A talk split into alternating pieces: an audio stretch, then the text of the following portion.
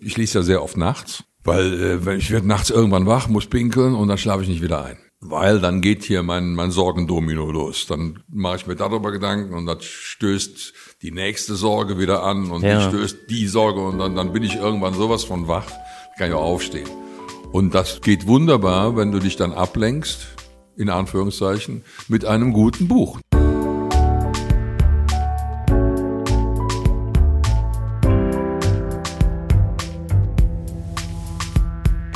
Lesen der anderen. Prominente Menschen sprechen über Bücher, die sie geprägt haben. Mit Christian Möller.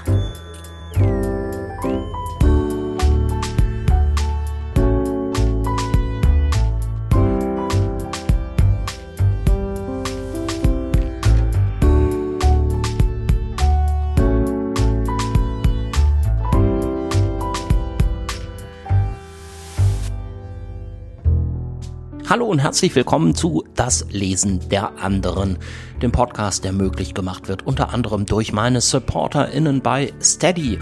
Und neu dazugekommen seit der letzten Folge sind Benedikt und Maxi. Vielen Dank für eure Unterstützung. Wie das mit dem Unterstützen genau geht, dazu erzähle ich gleich noch mehr. Ihr könnt euch ja schon mal umschauen auf das anderen.de slash unterstützen. Jetzt erstmal zu meinem Gast. Wolfgang Niedecken, dieses Frühjahr 70 geworden, ist einer der wichtigsten Rockmusiker Deutschlands. Er ist der Kopf der Kölsch-Rockband BAP und mittlerweile auch ihr einziges verbliebenes Gründungsmitglied. Er hat Soloalben aufgenommen, er hat Bob Dylan ins Kölsche übertragen und über Bob Dylan, seinen großen Helden, hat er jetzt selbst ein Buch geschrieben. Mit Dylan haben auch einige der Bücher zu tun, die Wolfgang in den Podcast mitgebracht hat. Ich wünsche euch viel Spaß bei unserem Gespräch. Gleich nach der Werbung.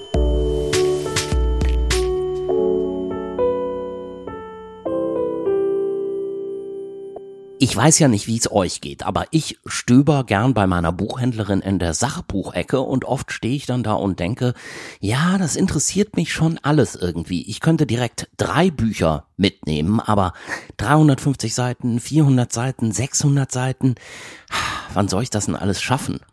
Der ungelesene Bücherstapel zu Hause bei mir im Wohnzimmer, der ist eh schon groß genug. Für alle, denen es genauso geht wie mir, gibt's jetzt eine Lösung und die nennt sich Blinkist. Blinkist ist eine App, die bringt dir die Kernaussagen von über 3000 Sachbüchern auf dein Smartphone. So kannst du dir das Wichtigste aus dem Sachbuch in etwa 15 Minuten anhören oder durchlesen. Neueste Ratgeber, zeitlose Klassiker oder viel diskutierte Bestseller aus mehr als 25 Kategorien Kategorien wie zum Beispiel Produktivität, Psychologie, Wissenschaft und persönliche Entwicklung. Hört sich interessant an?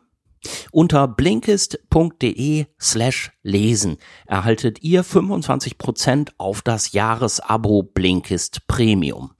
Ich war neulich für ein paar Tage an der Ostsee, da habe ich lange Strandspaziergänge gemacht und dafür ist Blinkist auch total super.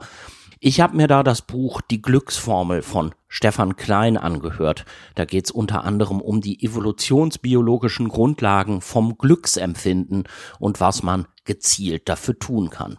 Und gerade für solche Bücher, finde ich, ist Blinkist wirklich total passend. 15 Minuten und man weiß einfach das Wichtigste zum Thema. Und wenn man danach noch tiefer ins Thema einsteigen will, dann gibt's jetzt auch Hörbücher in voller Länge bei Blinkist. Und wenn ihr das jetzt mal ausprobieren möchtet, wie gesagt, im Moment gibt es eine Aktion für alle HörerInnen von das Lesen der anderen auf Blinkist blinkist.de slash lesen. Blinkist schreibt sich übrigens B-L-I-N-K-I-S-T, also blinkist.de slash lesen bekommt ihr 25% Rabatt auf das Jahresabo Blinkist Premium. Ihr könnt natürlich vorher alles ausgiebig sieben Tage lang kostenlos testen. Also nochmal blinkist.de slash lesen. Ja, hallo Wolfgang Niedecken. Schön hier mit dir sein zu können im Besprechungsraum von deinem Verlag. Du bist Musiker, du bist aber ja auch Geschichtenerzähler, wie der Mann, über den du jetzt gerade ein Buch geschrieben hast, was auch hier vor uns steht. Über das reden wir gleich noch. Bob Dylan. Wie ist denn das so, das Verhältnis von Literatur und Musik für dich? Also ich habe immer viel gelesen, äh, schon von Kind an. Also als Kind natürlich das Übliche, was man so liest. Karl May. Oder vorher noch Enid Blyton, so die Kinderbücher. Oh ja. ja. Fünf Freunde und so. Ja, ja, fünf Freunde, solche Sachen. Aber fünf Freunde wurden dann irgendwann langweilig, äh, nachdem ich gemerkt habe, dass sie immer mit einem Geheimgang enden. Da war irgendwie, boah, nee, da, da fand ich dann nicht mehr gut. Aber da hatte ich sie wahrscheinlich auch schon alle gelesen. Ja. dann jede Menge Karl May und äh, und das erste, tatsächlich ist das erste Buch, das mich wirklich interessiert hat, haben wir im, im Deutschunterricht durchgenommen. Und da habe ich dann tatsächlich auch mal, auch mal wirklich mitgemacht. Das war äh, Ansichten eines Clowns von Heinrich Böll. Und das hat mich so richtig so auf so, glaube ich, an der richtigen Stelle erwischt. Ich nehme an, dass ich so 15, 16 war. Und dann so die, die ersten Auseinandersetzungen mit dem katholischen Weltbild meines Vaters. Und ich fühlte mich mit dem Buch natürlich auch irgendwie verstanden bestärkt, kann ich nicht sagen, aber verstanden. Das hat mich wirklich sehr, sehr fasziniert. Und das ist auch eins von den Büchern, das ich immer mal wieder lese. So, je älter man wird, desto eher merkt man auch, wenn man die, wenn man ein Buch aus einer anderen Perspektive liest, dass man wieder was Neues erfährt. Und das ja. ist gut. Wie hat sich das Buch dann für dich verändert? Also was, was liest du daran jetzt anders? Naja, also damals habe ich das natürlich gelesen, äh, ähm, in dieser, in dieser Phase, die ja, die ja eigentlich noch nicht richtig abgeschlossen war, diese Phase, wo man schon als junger, kritischer Mensch schon gemerkt hat, dass unheimlich viele Altnazis auch schon wieder irgendwo in Regierungsverantwortung oder irgendwo äh, in der Funktion waren, wo man, wo man, äh, wo man dachte, das könnten eigentlich jetzt langsam mal andere Leute machen. Also das müsste doch irgendwie mal, also Kiesinger beispielsweise, so, so mhm. solche Figuren. Globke. Also das war schon, das war schon, äh, ja, was der, was der Bölder geschrieben hat, das hat mich damals dann auch, äh, hat mir auf jeden Fall ein gutes Fundament gegeben äh, zum, zum kritisch sein, mal so sagen. Und natürlich, bitte, ich, natürlich liegen da jetzt äh, locker fünf Jahrzehnte zwischen, wo ich auch eine Entwicklung durchgemacht habe, wo ich auch äh, weitaus politischer gebildet bin, wo ich ja. also eine Menge mehr weiß als damals, aber trotzdem, wenn ich es heute lese, ist nach wie vor ein ganz toller Roman, ganz toller Roman. Du hattest ja ein nicht ganz einfaches Verhältnis auch gerade zu deinem Vater, hast da auch immer wieder drüber gesprochen und ihr hattet Auseinandersetzungen, wie glaube ich, aber auch viele Leute deiner Generation mit ihren Eltern aufgrund dieser ganzen äh, politischen Hintergründe. Was hat der denn davon gehalten, als du auf einmal mit dem Böll angekommen bist? Weil für mich ist das so, das war halt ein Autor, den haben wir schon in der Schule gelesen, bei euch dann offensichtlich auch, aber das war ja auch noch umstritten, ne? Also ich nehme an, in deinem Alter wird das wahrscheinlich nicht mehr so umstritten gewesen sein, nee. da war das schon ein Klassiker. Ne? Ja. Also als, als wir das durchgenommen haben, das war, war ein junger Lehrer, der das mit uns durchgenommen hat. Ich weiß gar nicht, ob das auf dem Curriculum stand oder ob der das eher so, so, so auf seine Kappe genommen hat, dass er das mit uns durchgenommen hat. Äh, würde mich tatsächlich mal interessieren, ob das in dem Ende der 60er Jahre schon praktisch so auf dem Lehrplan stand. Ich glaube eher nicht. Ja, jedenfalls äh, was war die Frage noch? Naja, wie haben, wie haben man dann zu Hause darauf reagiert? Ach so, mein Vater, mein, so Vater mein Vater hat das, glaube ich, gar nicht mitgekriegt. Ich, ja. meine, ich war ja, war ja in Rheinbach im, im, Gymnasium. Mit meiner Mutter konnte ich mich gut über Böll unterhalten, schon aus einem ganz einfachen Grund, äh, weil Böll ist äh, in der gleichen Straße geboren wie meine Mutter. Böll ist äh, im Eckhaus Teutoburger Straße, wo auch Bab anfing, ja. und Alteburger Straße. In dem Eckhaus ist Heinrich Böll geboren worden. Ah, ja. Und meine Mutter äh, ist in der, ist in der Alteburger Straße 40 aufgewachsen und auch geboren worden. Das war eine Luftlinie, wenn es hochkommt, 200 Meter Entfernung. Und mhm. äh, man war schon sehr stolz auf den auf den Schriftsteller Heinrich Böll, der es aus der, aus der Südstadt zur Weltruhm gebracht hat. Als es dann mit dem Literaturnobelpreis losging, das war natürlich unfassbar. Ja. Eine junge aus der Südstadt hat den Literaturnobelpreis. So hat man das, so hat man das, war, das wahrgenommen. Das war Wahnsinn. Ja. Das war absoluter Wahnsinn, ja. Du hast den Heinrich Böll dann ja auch in deinen jüngeren Babjahren kennengelernt, in dieser ganzen politischen Zeit, wo er auf Demonstrationen gesessen hat. Und ich erinnere mich an irgendwie so ein Fernsehgespräch, wahrscheinlich für den WDR, was ihr mal ja, zusammen gemacht habt. Ne? Das hieß äh, Erinnerungen aus Kölner Erinnerungen aus 40 Jahren, so ähnlich hieß das, glaube ich. Und das hat damals der Viktor Böll, der war damals der, ob er das schon da war, weiß ich gar nicht, aber er war auf jeden Fall dann später der, der Leiter des Böll-Archivs hier ja, in Köln. Ja. Das war sein Neffe, der Viktor. Und äh, der äh, Hofen, Andreas Hofen, äh, die beiden haben den Film, haben diesen Film gemacht äh, und der Hauptbestandteil dieses Films war halt ein Gespräch bei Böll in seinem Arbeitszimmer, wo er mich so als Jungspund so richtig schön unter die Fittiche genommen hat. Der hätte mich auch komplett auseinandernehmen können, aber er war sehr, sehr fürsorglich und er, er wollte, war auch sehr interessiert an dem, was wir so machten. Er hatte Fragen zu dem, was wir da machten. Ja. Es war ja 84. Ähm, Im Jahr drauf ist er übrigens schon gestorben. Hm. So vorstellen. 85 ist er gestorben. Ist er nur 65 Jahre alt geworden. Ja. Ich erinnere mich auch noch, dass ich ihn irgendwo gehört habe, dass er auch wirklich so sehr äh, respektvoll und aufmerksam auch über eure Musik und eu deine Texte gesprochen hat. Ja, er hat, äh, er hat ja immer so Berührungsschwierigkeiten äh, gehabt mit, mit dieser, in Köln gibt's so eine, so eine, so eine Haltung des Kölsch-Besoffenen. Die Kölschen sind sowieso die Größten und keine Stadt ist so schön wie Köln und irgendwie, da ist so eine, so eine wirklich sehr übertriebene, fast schon ins Komische reichende Heimatliebe, die, äh, ja, kann man eigentlich gut drüber lachen. Lasse mal. Mittlerweile bin ich da auch, äh, kann ich mich da auch jetzt nicht mehr drüber echauffieren. Aber eine Zeit lang ist mir das wirklich schon sehr, sehr um Wecker gegangen. Und der Böll hat damit immer große Schwierigkeiten gehabt. Der wollte auch nicht Kölsch reden. Ah ja. Weil, weil Kölsch reden war für ihn so, ge- eigentlich so diese, diese Sprache der, der Heimattümler und der Karnevalsbonzen, so dieses vereinnahmende, komm her, Jung, wir sind sowieso die Größten und so. Aber das, das konnte der nicht ab. Das fand er überhaupt nicht gut. Der konnte übrigens perfekt Kölsch sprechen. Ja, weil er konnte perfektes Kölsch. Lo- Logisch. Also, wo der aufgewachsen ist, Ja, ja. hat man Kölsch gesprochen. Ja, ja.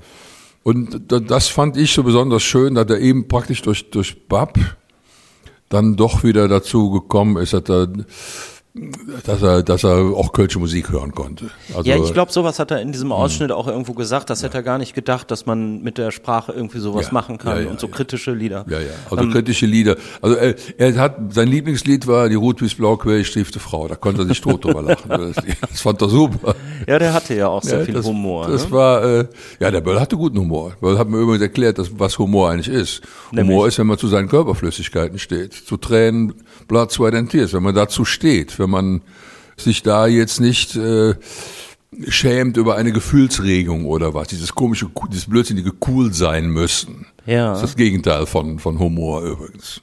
Jetzt hast du eben hier Ansichten eines Clowns mitgebracht. Äh, Und klar, warum, die Frage, warum, ist, weil ihr das in der Schule gelesen habt. Aber nochmal kurz zu diesem Buch. Also was verbindest du jetzt auch mit der Geschichte selbst? Das Also war ja die- so eine Außenseitergeschichte eigentlich. Ja, auch, das ne? war ja ein, ein ein Sohn aus gutem Hause, der nun eben äh, versucht hat, sich als Clown durchzuschlagen und dabei dann natürlich die verschiedensten Erlebnisse hatte, wo er dann eben auch mit, mit, mit Leuten zusammengetroffen sind, die für ihn halt auch die ewig gestrigen waren, die noch sehr diesem Nazi äh, Deutschland verbunden waren oder ihre Wurzeln da drin hatten und äh, dann auch mit, mit dem klerikalen Bereich und wo er dann so seine Probleme mit hat. Also letztendlich ging es dann natürlich auch um diesen großen Begriff Anpassung.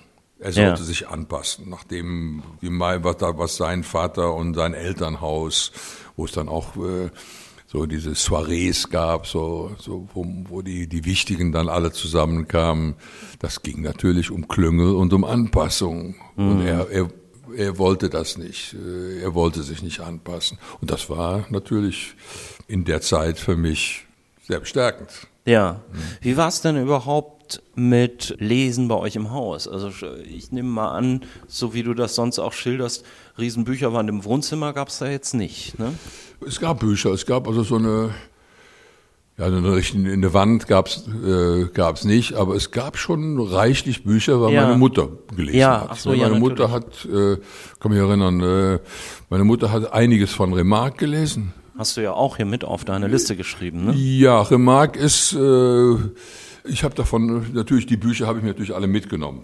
Von zu Hause und ab Ja. und zu finde ich noch mal irgendwo so ein, so ein, so ein Remarkbuch äh, und das äh, nehme ich dann auch mit. Es gibt ja diese, diese wunderbaren Kästen in den Städten mit den Altbüchern, die, Ach die so, man dann- nicht dann- wegschmeißt. dann nimmst Da du dir auch schon mal ab und was zu, raus. gucke ich da mal durch und Ja. äh, denke, ach, das ist ja toll. Ja, Gerade noch, äh, wie heißt es von, von Remarque äh, mitgenommen, war das äh, ah, irgendwas mit der Himmel kennt keine Günstlinge oder so, das Mhm, oder irgendwie sowas in, in äh, so und das habe ich mir mitgenommen und das, das lese ich momentan wirklich zufällig gerade. Ja. Aber das ist jetzt nicht keins, was ich empfehlen würde. Das, Ah, ist, ja. das ist okay, aber das ist äh, so ein Spätwerk, muss, muss man nicht unbedingt gelesen haben.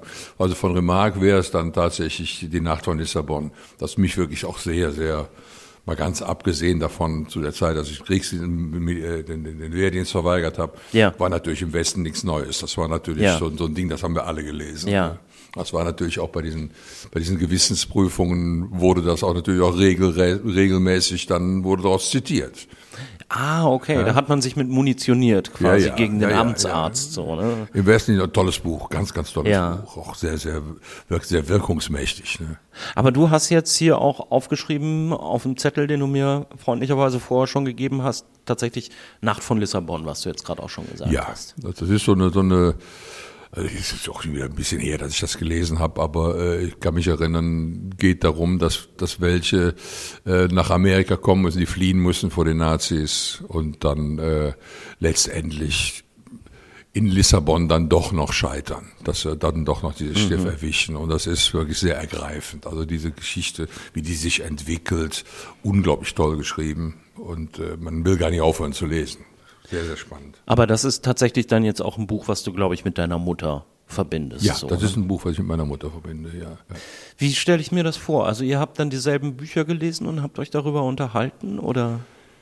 Oh, weil, eine gute Frage, habe ich ja nie drüber nachgedacht. Äh, Also meine Mutter hat mir sogar manchmal so einen Tipp gegeben, das könntest Ja. du eigentlich mal lesen, das wäre schon was für dich. Also so, weißt du, die- die, meine Mutter hat ja auch Hildegard Knef Songs gehört. Ah ja. Also meine Mutter war so Hildegard Knef Klientel, das war auch Ja. eine Identifikationsfigur. Ah ja. Ne? Äh, das fand sie klasse.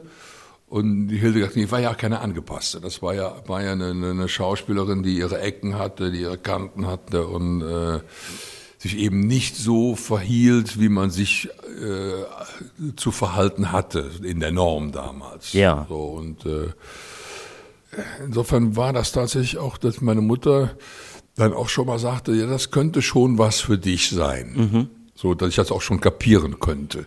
Das war ja, ging ja dann früh los, ging ja dann mit 16. Nicht alles hat man mit 16 auch wirklich kapiert. Ne? Ja. Von Büchern.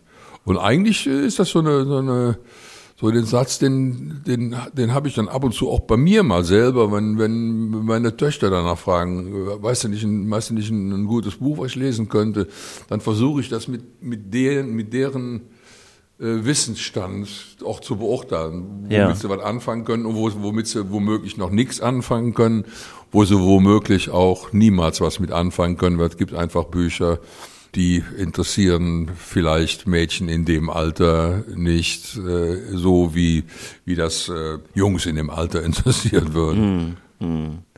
Gibt es für dich irgendwelche Bücher, mit denen du gar nichts anfangen könntest? Bücher, mit denen ich gar nichts, Ja. ich persönlich gar Ja. nichts anfangen könnte.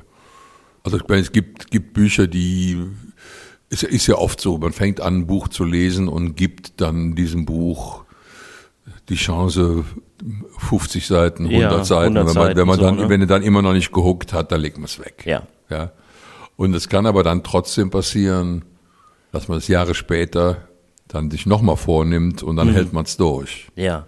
Das gibt's. Äh, Ja. Gibt's bei mir auch. Äh, Gibt sogar Bücher von Schriftstellern, die ich ganz toll finde, wo ich dann irgendwann äh, dann doch sage, komm, das, äh, irgendwie hat das trotzdem bei mir nicht verfangen, hat irgendwie nicht gehuckt und äh, muss ich auch nicht zu Ende lesen. Muss Ja. nicht sein. Also, Also keine äh, Verschwendung von Lebenszeit aus Verpflichtung gegenüber dem Buch. Weil ich kenne so Leute, die sagen, wenn man ein Buch angefangen hat, dann muss man das durchlesen. Ja, äh, es kommt immer, kommt wirklich, wirklich echt drauf an. Es gibt Bücher, wo ich dann äh, nach, nach so so vielen Seiten merke, ich kann wirklich nichts damit anfangen. Es ist, äh, es, ist vielleicht, also sagen wir mal, nimm mal so, nimm mal so Bücher von, von Kerouac, wo, wo es so wirklich sehr stark um, äh, um so surrealistische Drogengeschichten geht, mhm, wo mhm.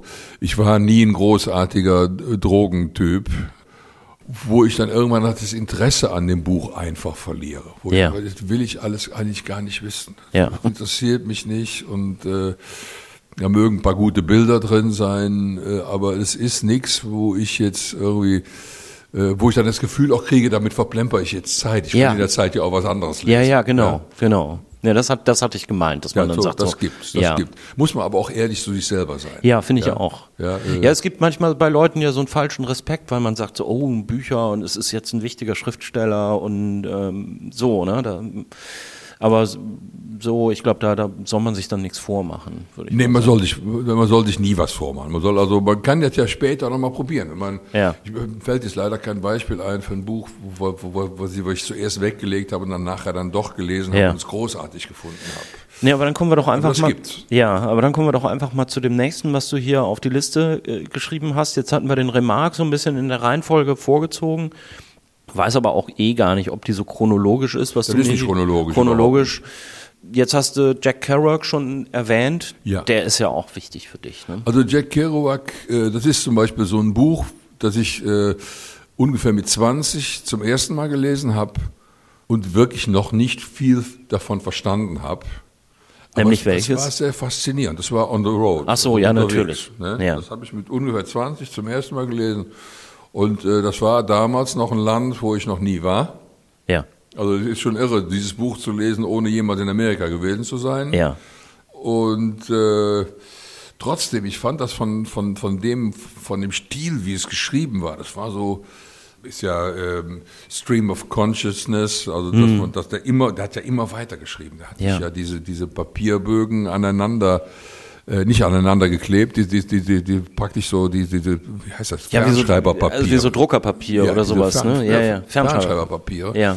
Äh, damit er ja nicht wieder neu einspannen musste, weil er hat, er hat wirklich auf Benzedrin und auf, auf so Wachhaltedrogen ja. äh, hat er dieses Buch geschrieben. Äh, mhm. Der hatte keine Zeit zu verlieren, er hat immer weiter rein in die Maschine gehackt. Ja. Es gibt übrigens auch ein Stück von, von Bab, das heißt, äh, Ein Buch. Das habe ich damals äh, ah, zum okay. 50. Jubiläum von ja. On the Road geschrieben. Äh, okay. Ein Buch. Und er hat wirklich da reingehackt in die Maschine. Wahnsinn. Gut, das ist dann irgendwann noch, doch noch lektoriert worden, aber wenn man will, kann man sich auch die ursprüngliche Form. Mhm, mhm. äh, ich habe die auch zu Hause, ich habe sie aber noch nicht gelesen. Ich habe die auf ja. Englisch natürlich und ehe ich anfange, ein englisches Buch zu lesen, dann muss ich richtig Zeit haben. Ja, vor allen Dingen unlektoriertes englisches Buch. Ja, ja, ein unlektoriertes englisches Buch, das ist schon harter Tobak. Ja. Ne? Aber trotzdem, es war, man hat so diesen Beat gespürt. Das war so... Äh, war sehr energisch. Und ich habe das, ich glaube, ich habe dieses Buch in jedem meiner Lebensjahrzehnte einmal gelesen. Und das ist auch wirklich so ein wunderbares Beispiel von, des Perspektivwechsels. Also mittlerweile sind ja die, die, die äh, Protagonisten äh, aus diesem Buch äh, jünger als meine Söhne. Ne? ja. Ja, ja. Und so Stimmt, als Großvater ja hast du natürlich jung, eine andere ne? Perspektive. Ne? Ja, ja. Das ist auch, ich weiß noch, ich habe das glaube ich auch in der Schule, äh, Schule gelesen. Ich habe aber dann erst später geschnallt, wie jung tatsächlich die Figuren waren und wie jung er auch damals ja, noch ja. war, ne? wenn man sie, die Fotos so aus der mhm. Zeit auch mhm. sieht. Wenn du sowas liest, wo du jetzt auch gerade schon gesagt hast, das hat eben diesen Beat, ähm, obwohl dieser Begriff Beatliteratur ja unbedingt, ich glaube gar nicht unbedingt so mit dem Beat zu tun hat, sondern eher so mit der Boah. zerschlagenen Generation oder so, ne? Bad ja, das, aber das, so, ne? ja, ja, das war, also die, die, Generation ist ja Beaten geschlagen. Ja, genau. Ja, ne? und, aber die haben schon, äh, also bei der, bei der Namensschöpfung anstatt Beatles mit zwei E, die Käfer, ja. Äh, das war dann auch zu doof, das war auch zu brav und irgendwie, ja, irgendwann ja. kam dann wohl jemand mit dieser Idee, äh, dass man dann Beat draus macht und das, ja. das ist dann geheimnisvoller. Das ist toll, das ist sehr gut, so wie die Birds, ich auch mit Y, mit y. geschrieben habe. Ja. ja. Äh, das ist so, so irritierend, so was Irritierendes noch ja. in den Namen rein und äh, ja, die, die, die, die Musik der Beat-Generation war ja Bebop. Ja. ja. Die haben ja. Bebop gehört ohne Ende. Ja, Charlie ja. Parker und, und, äh, und Miles Davis auch das schon. Das ist da auch schon total drin. Ne? Ja. Und hat sich das denn für dich so dieses, also du hast ja auch so Texte, die dann eher so Stream of Consciousness sind, ne? wo nicht jemand eine Geschichte erzählt, sondern wo man quasi durch seine Augen Ja. guckt. Also hat dich da sowas auch beeinflusst oder ist das, Das, dann eher? sehr, das hat mich schon sehr, sehr beeindruckt. Ja. Allerdings wirklich über den Umweg Bob Dylan. Ach so, Ich habe wirklich über, über, den, über den Umweg äh, Bob Dylan so einige Schriftsteller, die ich dir da auf den Zettel geschrieben habe, Ja. äh, mich erst darauf bewusst, wo, wo, ich, wo, wo ich dann erst darauf hingelenkt wurde durch bestimmte Dylan-Songs, wo ich dann gehört hatte, wo man mir gesagt hat, das hat was mit, sagen wir mal, mit Kerouac oder mit Ginsberg zu tun. Ja. ja also Ginsberg, ganz klar. Ginsberg war eine Zeit lang wirklich so der, der Mentor, Bob Dylans Mentor. Ja. Wo er wirklich auch ganz stolz drauf war. Ginsberg war unglaublich stolz auf Bob Dylan. Mhm. Er hat so, hat er selber mal erzählt, äh, dass als er von, von Bob Dylan äh, Hard Rain's Gonna Fall gehört hat, hat er geweint. Mhm. Er hat geweint, weil er gemerkt hat, ey, der Staffelstab ist übergeben. ja. Er hat das wirklich, er war ganz, ganz stolz und äh, ist ja sogar mit auf Tournee gewesen. Auf der Rolling Thunder Review war, ist er mit auf Tournee gewesen und hat dann auch äh, in, in diesem Programm, dieser, dieses Varieté-Programm da, dann auch Texte von sich gelesen. Ganz am Schluss der Tour dann nicht mehr, weil das einfach wurde dann immer größer und dann konntest du nichts mehr anfangen mit Gedichte vortragen. Da wollten Ja. die Leute Musik hören. Ja. Aber äh, ganz starke Verbundenheit und gibt dann eine Szene in dem, in dem Film Rinaldo und Clara, wo dann Bob Dylan und, und Ginsberg auf dem Grab von Kerouac sitzen und äh, Kerouac spielt, der Dylan spielt was auf so einer, auf so einer indischen, auf so einem indischen Harmonium, so ein Klappharmonium. Ginsberg liest, rezitiert was aus, aus dem Text von Kerouacs äh, Mexico City Blues. Also ganz rührende Szene, wo Ja. die beiden an das, an, an, ans Grab dieses, dieses Beat-Helden gepilgert sind und äh, da ihre, ihre Aufwartung machen.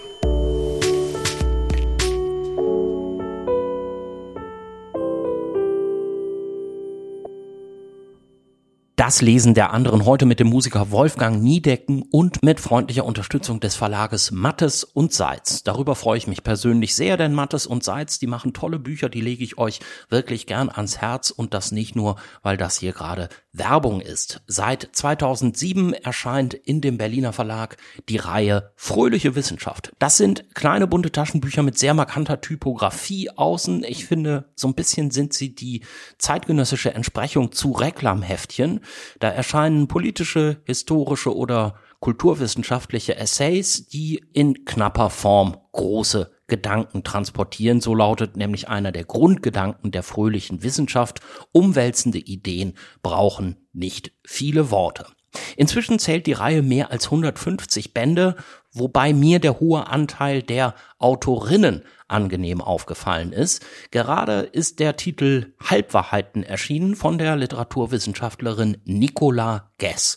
Ob Fake News, Verschwörungstheorien oder populistische Propaganda, sie alle kommen nicht ohne Halbwahrheiten und ihre Manipulation der Wirklichkeit aus.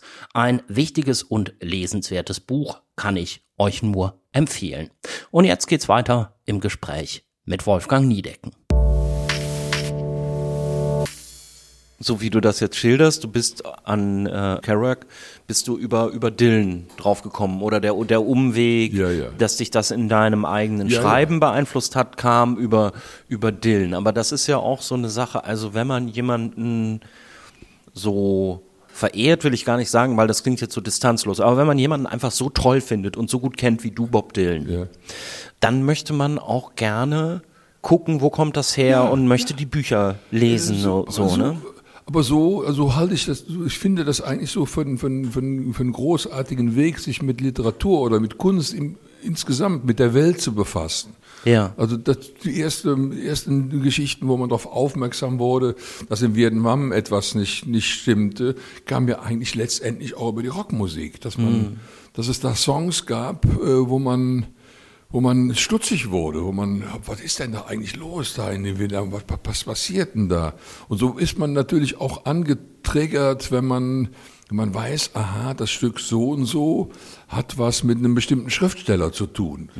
Also äh, Subterranean Homesick Blues von Bob Dylan, das hat natürlich was mit Kerouac zu tun, mit dem Stream of Consciousness. Ja. Ja, und das hat aber auch was mit Chuck Berry zu tun. Ach. Also letztendlich hat, wenn du, wenn du ein, ein Chuck Berry-Stück, äh, wie beispielsweise Too Much Monkey Business, Ja.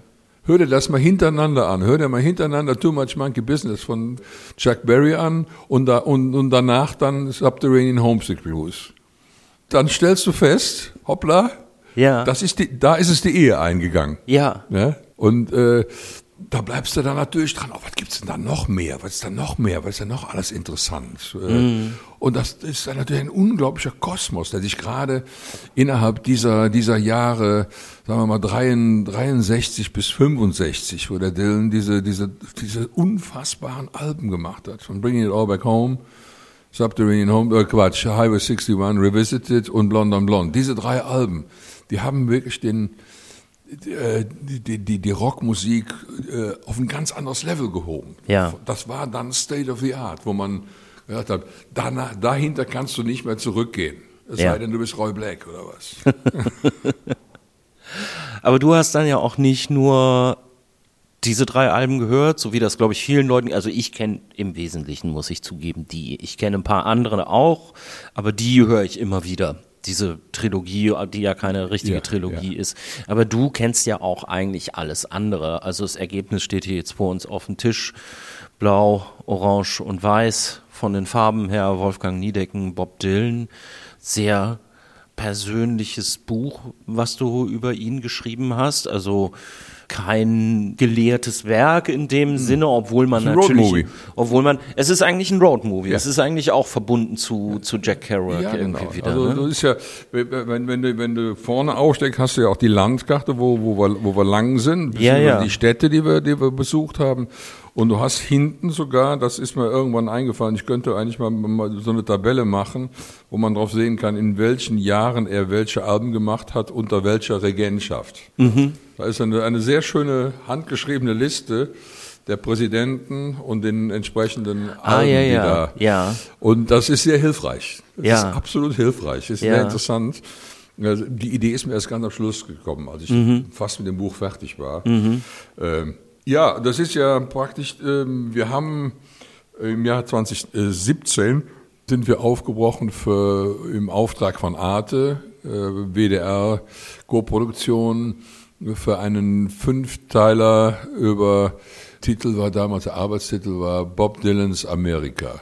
Ja, äh, auf den Spuren, auf den Spuren von Bob Dylans Amerika, so war der Arbeitstitel. Wie es im Endeffekt geheißen hat, habe ich vergessen. Aber so, und da sind wir äh, natürlich ähm, jetzt nicht chronologisch, also da, wo er erst hingeflogen, wo er geboren ist, dann wo er aufgewachsen ist und dann nach New York, sondern äh, wir haben in Washington angefangen, dann New York, dann Woodstock, dann die beiden Städte in Minnesota, also Duluth und Duluth, Ja. dann runter nach New Orleans, dann nach Kalifornien, äh, nach San Francisco, LA und dann nach San Diego. Und dann hat sich das wirklich zu einer wunderbaren Reise, weil es war unglaublich gut vorbereitet. Und also das, was der Hannes Rossacher, äh, was der Hannes Rossacher da mit seinem Assistenten da äh, schon allein an Vorarbeit reingesteckt hatte. Und ich habe mich auch zwei Wochen nach Kreta zurückgezogen und habe nochmal alles gehört und habe nochmal äh, die wichtigsten Bücher gelesen, um mich wirklich auch wirklich sehr gut vorzubereiten. Das hat auch alles funktioniert. Das war wunderbar. War eine tolle, anstrengende, aber unglaublich interessante Reise. Ganz, ganz toll. Du schreibst ja in dem Buch, dass du auch mehrere Regalmeter Bob Dylan Fachliteratur zu Hause hast. Ja, so, ne? ich glaube so, so vier Meter dürfen es sein. Ernsthaft. Ja, ja. Also du bist dann schon jemand, der, der will sowas auch, auch genau wissen. Ja, das interessiert mich halt und äh, ich habe aber auch so ein, so, ein, so ein haptisches Verhältnis zu Büchern. Ja, Ich, ich muss die auch haben. ja. Also das haptisch kommt nicht von haben müssen. aber ich muss die berühren können. Ich Ja. muss da drin blättern. Und ich finde auch Bücher okay, die abgegriffen sind. Ich finde auch Bücher äh, toll, die die Eselsohren haben. Weil da irgendwie, weil man, weil man an der Zelle nochmal nachgucken will oder wo was angestrichen ist. Finde ich gut. Also, also selbst wenn ich das nicht angeschrieben habe, dann will ich trotzdem wissen, warum hat derjenige, der das Ja. vor mir gelesen, warum hat er das angeschrieben? Was ist da wichtig dran?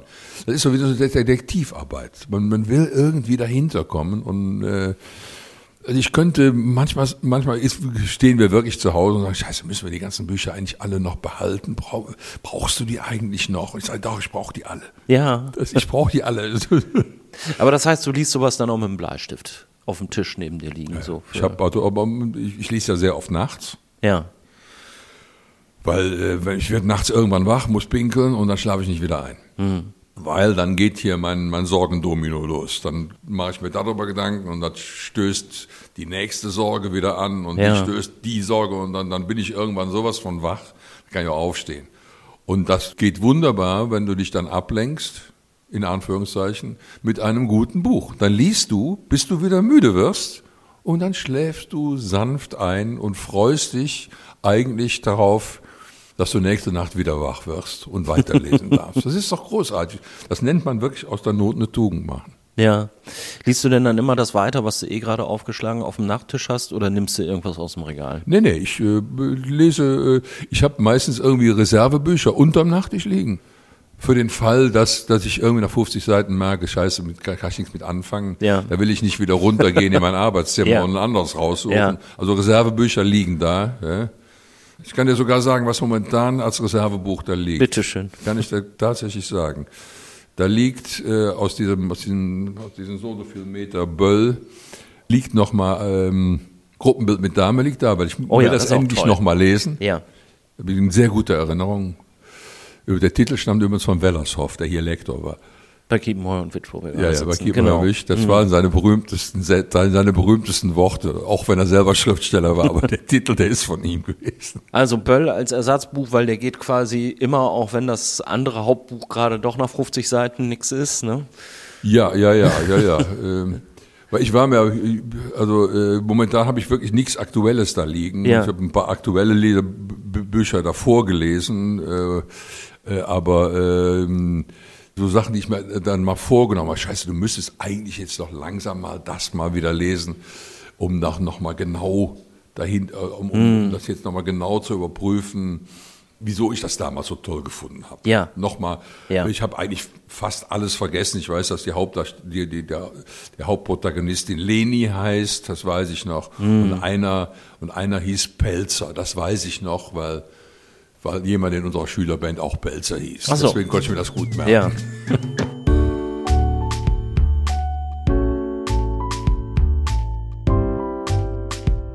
Das Lesen der anderen, der Podcast, der möglich gemacht wird durch seine UnterstützerInnen bei Steady. Die hören diesen Podcast übrigens ohne Werbung. Und wenn ihr das auch möchtet oder wenn ihr einfach sagt, cooler Podcast, den würde ich gerne supporten, dann guckt doch mal vorbei auf das Lesen der anderen.de slash unterstützen. Da könnt ihr dann zwischen drei Mitgliedschaftspaketen wählen. Taschenbuch, gebundenes Buch und gebundenes Buch mit Lesebändchen. Ich würde mich freuen, wenn ihr mich unterstützt und ihr habt dann auch die Chance, was zu gewinnen. Nämlich einen Buchgutschein im Wert von 30 Euro. Der wird hier in jeder Folge spendiert von Genial Lokal. Genial Lokal, das ist ein Verbund von 700 unabhängigen Buchhandlungen.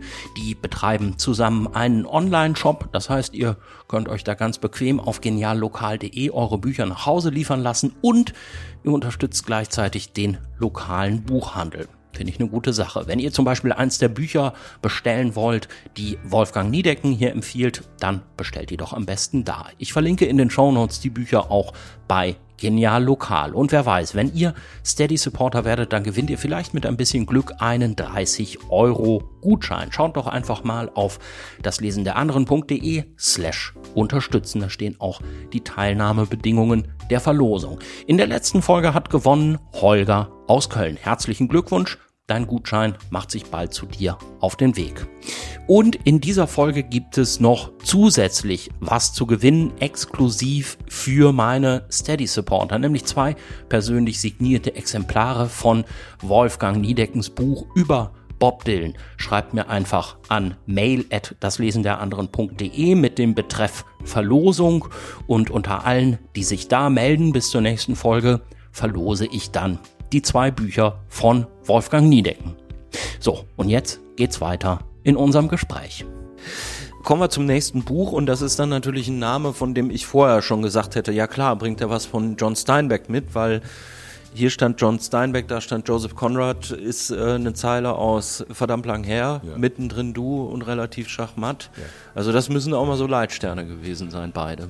Ja, ich habe zu der Zeit ganz viel äh, gelesen von diesen beiden Schriftstellern, mhm. sowohl von Steinbeck wie auch von Joseph Conrad. Das hing damit zusammen, dass äh, 1979 im Kino der Film Apocalypse Now lief. Ja.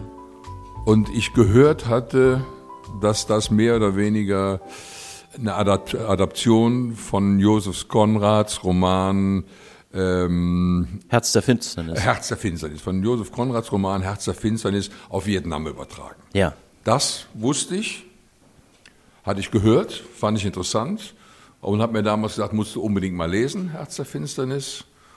Und dann ungefähr zur gleichen Zeit hat mir jemand gesteckt, dass das Lied Black Diamond Bay auf dem Desire-Album von Bob Dylan, dass das mehr oder weniger die Umsetzung von einem Josef, von einem Josef Konrad-Roman namens Sieg war. Ja.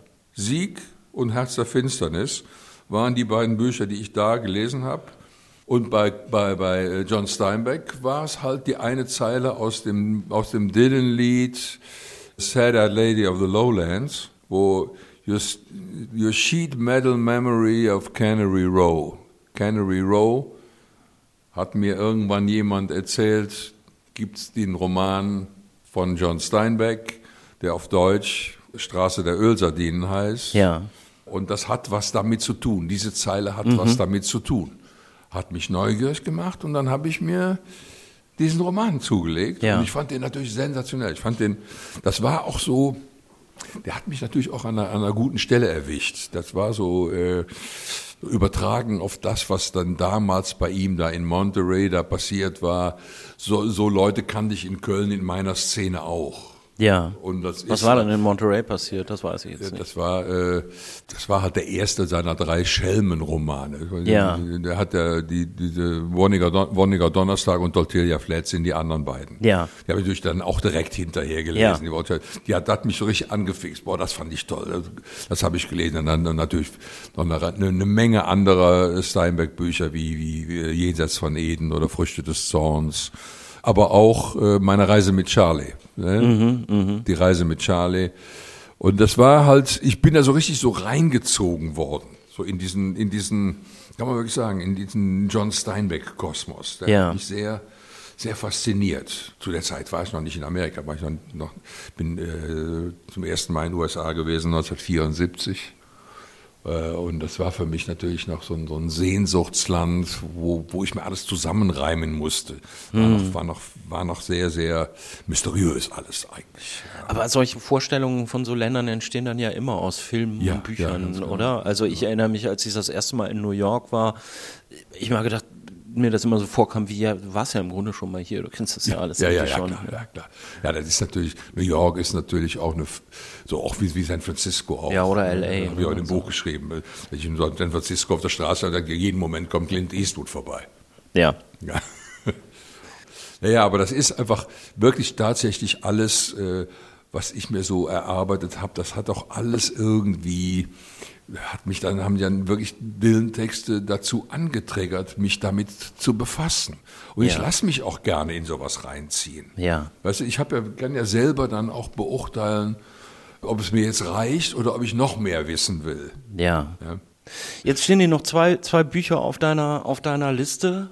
Auch beides Amerika, also das ist schon dein, dein Land. Ne? Hast du eigentlich jemals ja, daran gedacht? Ja, gut, ich habe immer am Anfang auch, auch mal zwei Deutsche genannt. Ja, ja das stimmt. Also ich, also das ich stimmt. könnte eine, eine Riesenliste machen von Schriftstellern. Das war jetzt so mehr oder weniger im Vorbeigehen. Ne? Ja. Auf der Liste habe ich aber tatsächlich noch, noch äh, Kerouac fast vergessen. Ja, ja, ja, ähm, ja. Aber es gibt noch eine Menge Schriftsteller, wo ich sagen würde, davon muss man eigentlich alles, alles gelesen haben. Es gibt eine Menge von, aber ich habe eben beispielsweise fast alles äh, von Paul Auster gelesen, hm. bis ich dann irgendwann festgestellt habe, boah, jetzt schreibt er immer dasselbe Buch. Irgendwann wurde er Ja, das stimmt. Irgendwann ja, so in den frühen 2000ern so, irgendwann ne? war das so, wurde es wurde zäh. Ja. ja, aber Moon over Manhattan, was du jetzt hier drauf geschrieben hast, das gehört nun eindeutig noch nicht dazu. Das mag ne? ich sehr gerne. Ja. Das, das habe ich auch schon zum zweiten Mal gelesen. Das hm. war, ja komm, das gibst du, das gibst du dir jetzt nochmal, das Buch. Ja. Das ist so schön, wenn man sich auf ein Buch freut, das man schon mal gelesen hat und, und es hat mich wieder so fasziniert.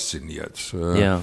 Also einige, einige Bücher werde ich wahrscheinlich im Laufe der Jahre nochmal lesen von ihm. Äh, so und äh, aber irgendwann hat er sich wieder gekriegt, dann hat er dann doch andere Bücher geschrieben, Gott sei ja, Dank. Gott ja, sei Dank. Aber, ja.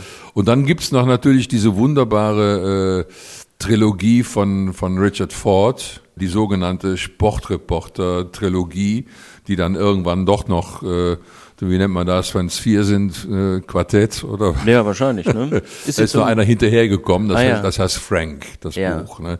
Also nach dem nach dem äh, Hurricane, der New York verwüstet hat. Danach ist noch ein noch einer noch ein weiterer Band dazugekommen. Also diese diese Bücher kann ich wirklich nur wärmstens empfehlen. Das ist äh, der Protagonist äh, versucht anständig durch sein Leben zu kommen er ist gebildet, ähm, geht so durch die verschiedensten Berufe irgendwann in irgendeinem dieser Bücher mit eine schlimme Krebserkrankung, aber er berappelt sich wieder. Es ist aber überhaupt kein Buch, wo einer stöhnt, wo einer unter der Last zusammenbricht. Mhm. Der Typ will sein Leben leben und er versucht, das nach seinen Werten zu leben. Er ja. versucht, ein guter Mensch zu sein. Es gelingt ihm nicht immer. Ja. Aber das ist manchmal sage ich, wenn ich das Buch jemandem empfehle, es ist eigentlich einer von uns. Mhm. Ja? Wirklich, ich habe das äh, einigen Freunden empfohlen, die da alle ganz begeistert von sind und ja. äh, denen ich noch mitteilen muss, dass es jetzt mittlerweile auch Frank gibt, das den, den vierten Teil. Na, die hören ja jetzt vielleicht ja. diesen Podcast. Was bedeuten dir, kurze Abschlussfrage, was bedeutet dir Literatur, was bedeuten dir Bücher im Allgemeinen? Also ist so ähnlich wie, wie bei Musik und bei Malerei. Ähm, bei guten Filmen, das bietet einem eine Heimat, wo man sich aufgehoben fühlt. Das ist, also äh, ich könnte weder, ich könnte nicht ohne Musik leben, ich könnte nicht ohne Literatur leben, nicht ohne bildende Kunst. Äh, ich könnte da gar nicht existieren, weil das einfach, ich brauche Futter für meine Fantasie. Das ist Seelennahrung, sowas. Äh, und ich glaube, glaube fast, Literatur ist, glaube ich, die wichtigste Seelennahrung. Ich glaube schon. Wolfgang Niedecken, ganz herzlichen Dank. Danke.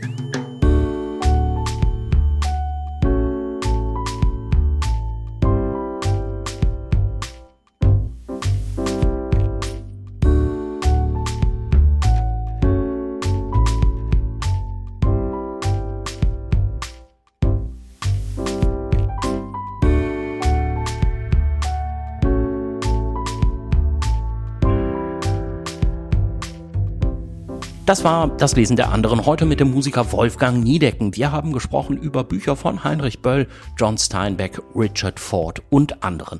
Die Links dazu findet ihr auf daslesenderanderen.de im Post zu dieser Episode. Auch Wolfgangs Buch über Bob Dylan habe ich euch da verlinkt. Wenn euch dieses Gespräch gefallen hat und ihr seid gerade zum ersten Mal dabei, dann schaut euch doch mal in den bisherigen Folgen um. Unter anderem habe ich mich schon unterhalten mit Judith Holofernes, Robert Habeck und vielen anderen. Am besten wäre es übrigens, wenn ihr das Lesen der anderen bei Apple Podcasts oder Spotify oder in der Podcast-App eurer Wahl abonniert. Das kostet nichts. Ihr müsst ja auch nicht jede Folge hören. Wenn euch mal eine nicht interessiert, dann skippt ihr die eben einfach. Aber mit so einem Abo würdet ihr mir eben einfach sehr helfen. Auch übrigens immer gerne genommen eure 5-Sterne-Bewertungen oder kurzen Rezensionen auf Apple Podcasts. Außerdem gibt es natürlich die Möglichkeit, mich mit einer Mitgliedschaft bei Steady zu unterstützen. Schaut euch dazu doch einfach mal um auf das Lesen der anderen.de slash unterstützen. Ich bedanke mich bei meinen Steady Supportern und natürlich bedanke ich mich auch bei allen, die mir hier gerade zuhören, fürs Zuhören. Ich bin Christian Möller. Bis zum nächsten Mal. Macht's gut. Tschüss.